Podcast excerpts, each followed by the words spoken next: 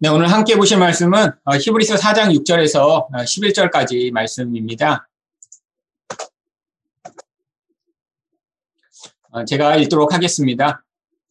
그러면 거기에 들어갈 자들이 남아 있거니와 복음 전함을 먼저 받은 자들은 순종하지 아니함으로 말미암아 들어가지 못하였으므로 오랜 후에 다윗이 그래 다시 어느 날을 정하여 오늘이라고 미리 이같이 일렀으되 오늘 너희가 그의 음성을 듣거든 너희 마음을 완고하게 하지 말라 하였나니 만일 여호수아가 그들에게 안식을 주었더라면 그 후에 다른 날을 말씀하지 아니하셨으리라. 그런즉 안식할 때가 하나님의 백성에게 남아 있도다. 이미 그의 안식에 들어간 자는 하나님이 자기 일을 쉬신과 같이 그도 자기 일을 쉬느니라. 그러므로 우리가 저 안식에 들어가기를 힘쓸지니 이는 누구든지 저 순종하지 아니하는 본에 빠지지 않게 하려 함이라. 아멘. 어, 우리가 지난 시간에 어, 이제 믿는 자들만 안식에 들어갈 수 있다라고 하는 이제 1절부터 5절까지 말씀을 이제 배웠고요. 오늘은 그렇기 때문에 안식에 들어가기를 어, 힘쓰라. 이 힘쓰라고 하는 것은 어, 열망하라, 사모하라, 간절히 바라라라고 할 수 있습니다. 어, 그리고 나서 어, 우리에게 하나님의 말씀이 어떤 식으로 어, 역사하여 우리로 하여금 정말 우리 본질과 마음의 중심을 드러내는가가 이제 12절, 13절에 이제 연결돼서 나오고 있습니다. 지금 계속 하고 있는 큰 단락의 그 내용이 순종한 자만이 결국 안식에 들어가는데 결국 말씀을 하나님이 우리에게 주실 때 그 말씀에 순종하여 안식에 들어가기를 열망하라라는 내용인 거죠.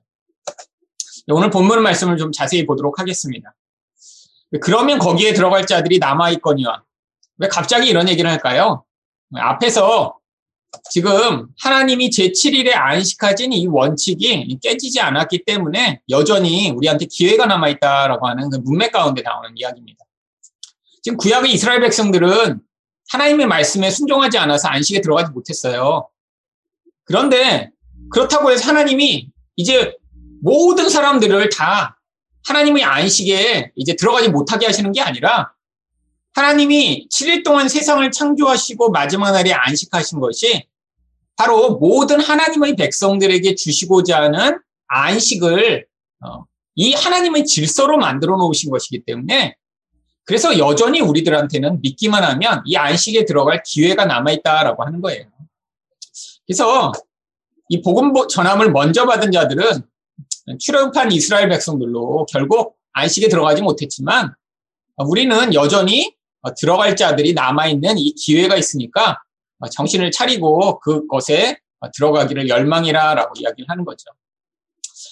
7절에서 어, 다시 구약의 어, 구절을 인용합니다. 오랜 후에 다윗의 그래. 여기 오랜 후에는 이제 아까 출애굽한 백성들이 있었던 것보다 훨씬 뒤에 출애굽 사건은 이제 기원전 1400년 전에 있었던 일이고요. 다윗은 그로부터 한 450년 후에 이제 왕이 되거든요. 그래서 여기서 이제 오랜 후에라고 이야기를 하는 것입니다. 뭐 얘기하면 이 400년, 4, 500년은 뭐 큰 역사로 보면 짧은 것 같지만 400년 전에 어떤 일이 있었다 그러면 이제 조선 시대에 어뭐 1600년 정도 1592년에 임진왜란이 있었거든요. 그러니까 이제 지금으로 말미암은 임진왜란 때쯤에 일어난 어떤 일을 어, 있었고 그 이후에 지금 그거에 대해 이제 기록했다는 거예요. 그래서 오랜 후에라고 얘기를 했고요. 바로 이제 95편 7절 8절에서 다윗이 이제 어느 날을 정하여 오늘이라고 미리 이렇게 일렀을 때 오늘 너희가 그의 음성을 듣거든 너희 마음에 완고하게 하지 말라. 오늘 너희가부터 나오는 내용이 10편 95편 7절 8절입니다.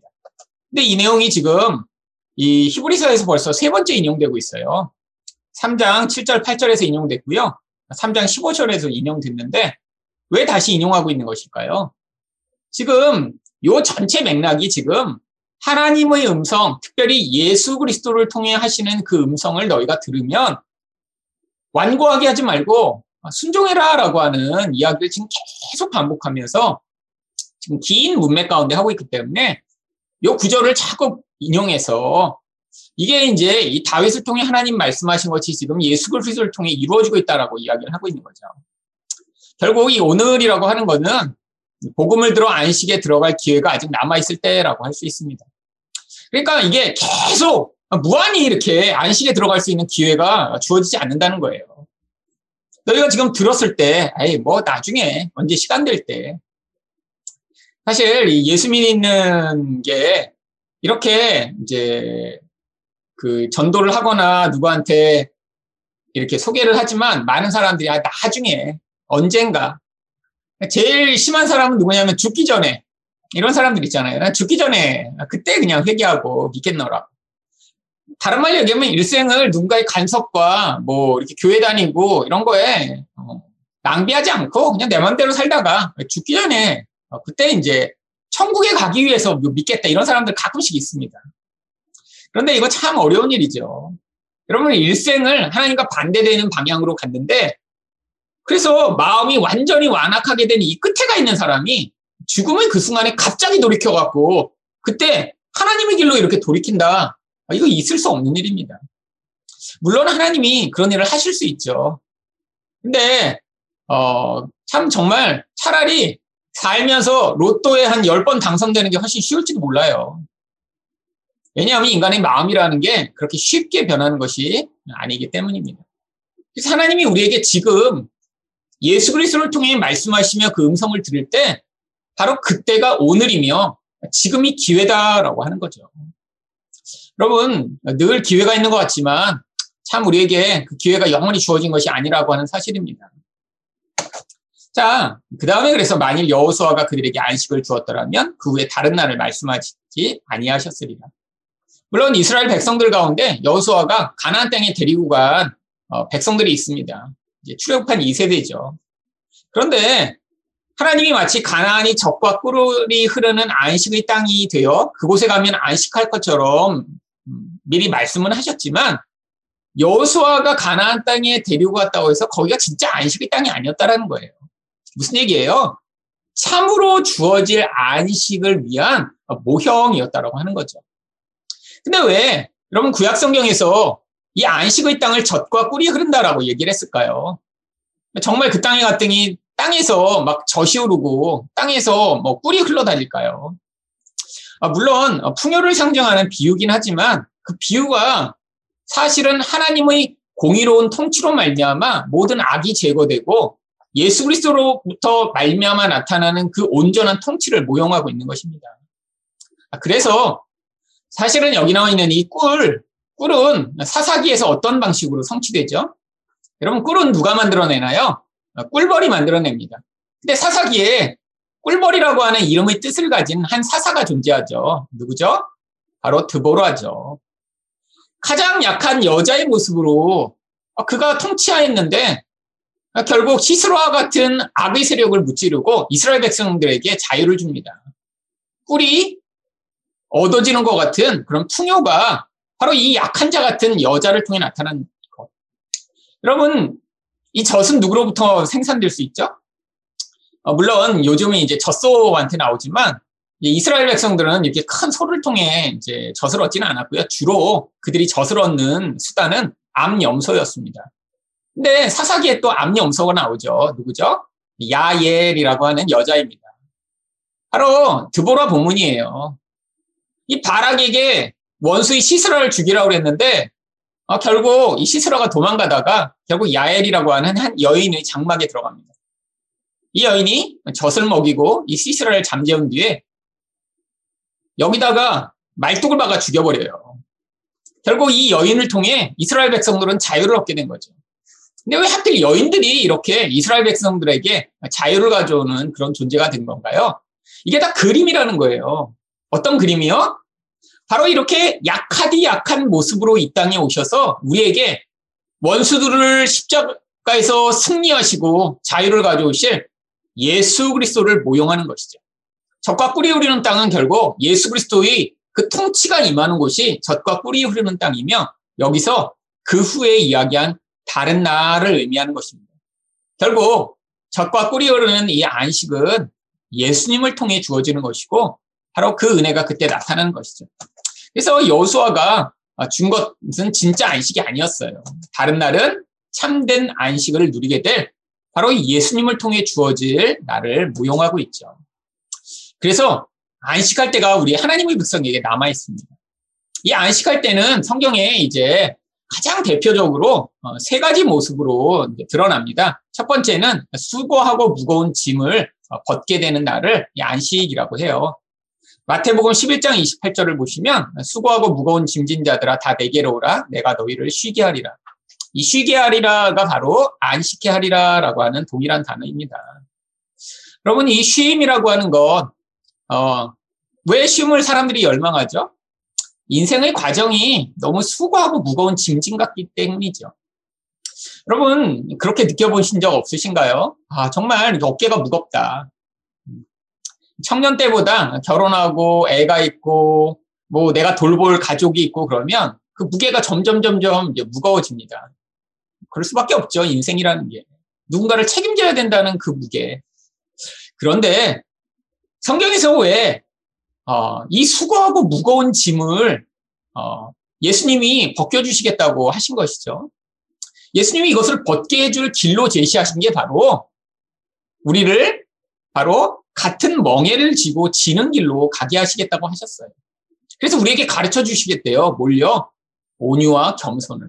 나는 마음이 온유하고 겸손하니 내 멍에를 메고 내게 배우라. 그리하면 너희가 쉼을 얻으리니.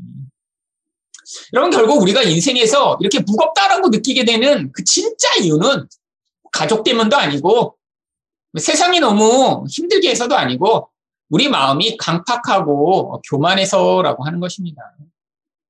그러니까 우리 마음이 예수님에게 배워 예수님을 통해 이 온유와 겸손을 배우게 되면 바로 이 하나님이 약속하신 안식을 누리게 된다라고 하는 것이죠. 여러분 생각만 해도 참 음, 좋은 날이 아닌가요? 모든 무거운 것을 벗고 정말 내가 꿈꾸던 그 쉼, 안식을 누리게 되는 날이라니요.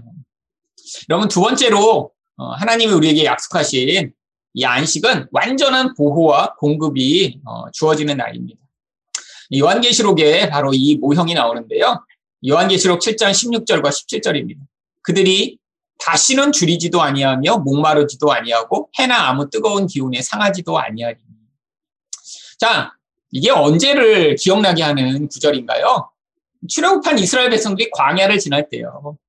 거기서 배고팠기도 하고요. 목마른 적도 있고요.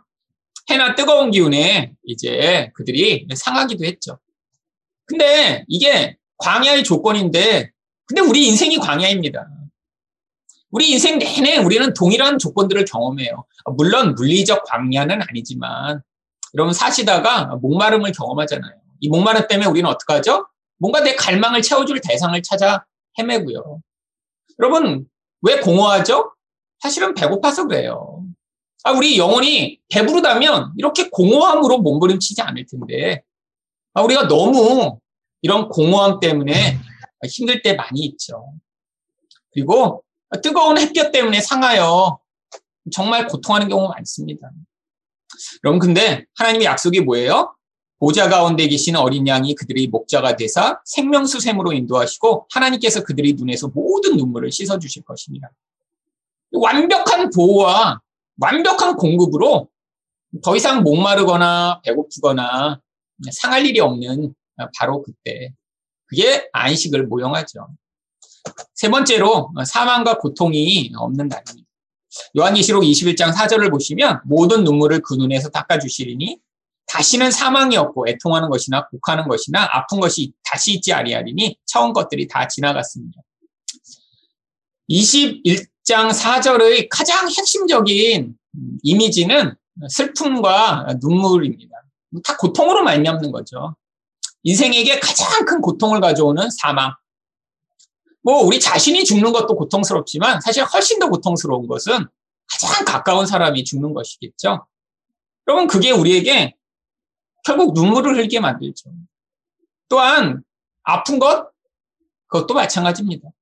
하여튼 인생에 닥쳐오는 이 고통이요. 근데 이것으로 말미암는 우리의 영혼이 깨어지고 아파야 흘리는 이 모든 눈물을 다시는 흘리지 않게 되는 그날 여러분, 근데 이 모든 것을 통합하는 가장 중요한 주제가 무엇인가요? 왜 예수님이 안식을 주실 수 있는 것인가요? 우리에게 이렇게 수고하고 무거운 짐진 것처럼 살아가게 만드는 강팍함과 교만함. 또 계속해서 목마르고 계속해서 세상에서 상처를 입게 되는 이 모든 상황, 또 눈물과 이런 고통과 사망으로 말미암아 슬퍼하며 울 수밖에 없는 이 모든 그 진짜 이유가 되는 것이 바로 죄로 말미암는 영향력이라고 하는 것입니다. 예수님이 이 죄로 말미암는 영향력을 우리 인생으로부터 제거하시면 결국 이게 우리를 이런 안식의 자리, 쉼이 있는 자리, 은혜를 누리는 자리로 인도하게 되겠죠. 그래서 하나님이 이 약속을 주고 계신 거예요. 그래서 예수의 음성을 들으라고 하시는 거예요. 자, 결국 그래서 이미 그의 안식에 들어간 자는 하나님이 자기 일을 쉰과 같이 그도 자기 일을 쉬느니라. 자기 일이라는 건 뭘까요? 이 땅에서 생존을 위해 애쓰고 살아가는 그 모든 수고를 얘기합니다. 결국 하나님 나라에서 어때요? 또 내가 들으니 하늘에서 음성이 나서 이르되 기록하라 지금 이후로 주 안에서 죽는 자들은 복이 있도다 하심에 성령이 이르시되 그러하다 그들이 수고를 그치고 쉬리니 이는 그들이 행한 일을 따름이라 하시더라. 결국 자기 일을 쉬고 우리는 다 이제 무엇만 하면 돼요? 하나님이 우리를 공급하시고 하나님이 보호하시고 하나님이 우리 생명이 되시고 하나님이 생명을 공급하시기 때문에 더 이상 내가 내 생명과 생존을 위해 몸부림치며 살지 않아도 되고요. 이제 하나님을 위해서만 살아가는 일, 근데 그 하나님을 위한 일이 무엇일까요? 하나님을 예배하고 찬양하며 사랑하고 이웃을 사랑하는 일이겠죠. 온전한 관계 안에서 생명이 충만한 삶으로 하나님이 우리를 초대하고 계시다라고 하는 것입니다. 자, 음, 이 내용을 요약하면 출애굽한 이스라엘 백성들이 믿지 않아서 하나님의 안식에 들어가지 못했을지라도 하나님은 창조를 통해 안식을 준비해 놓으셨기 때문에 믿는 자들은 여전히 안식에 들어갈 수 있다. 그렇기 때문에 안식에 들어가는 자는 세상에서의 수고로운 자기 일을 쉬고 하나님이 주신 안식을 누릴 수 있다. 따라서 우리는 구약의 불순종한 자들처럼 하지 말고 안식에 들어가기를 애쓰고 열망해야 된다가 오늘 말씀의 핵심 주제입니다. 여러분, 여러분은 어떤 쉼, 어떤 안식을 꿈꾸시나요? 이 땅에서 목마를 때 있으시고, 이 땅에서 너무 수고하고 힘들어 지칠 때 우리 다 있으시죠. 이 땅에서 눈물 흘리며 고통하는 때 분명히 있죠. 하나님이 우리 인생에서 이렇게 안식을 열망하게 하시는 마음을 주셨다는 것 자체가 결국 하나님이 예비하신 그 안식의 자리로 우리를 초대하고 계신 것입니다.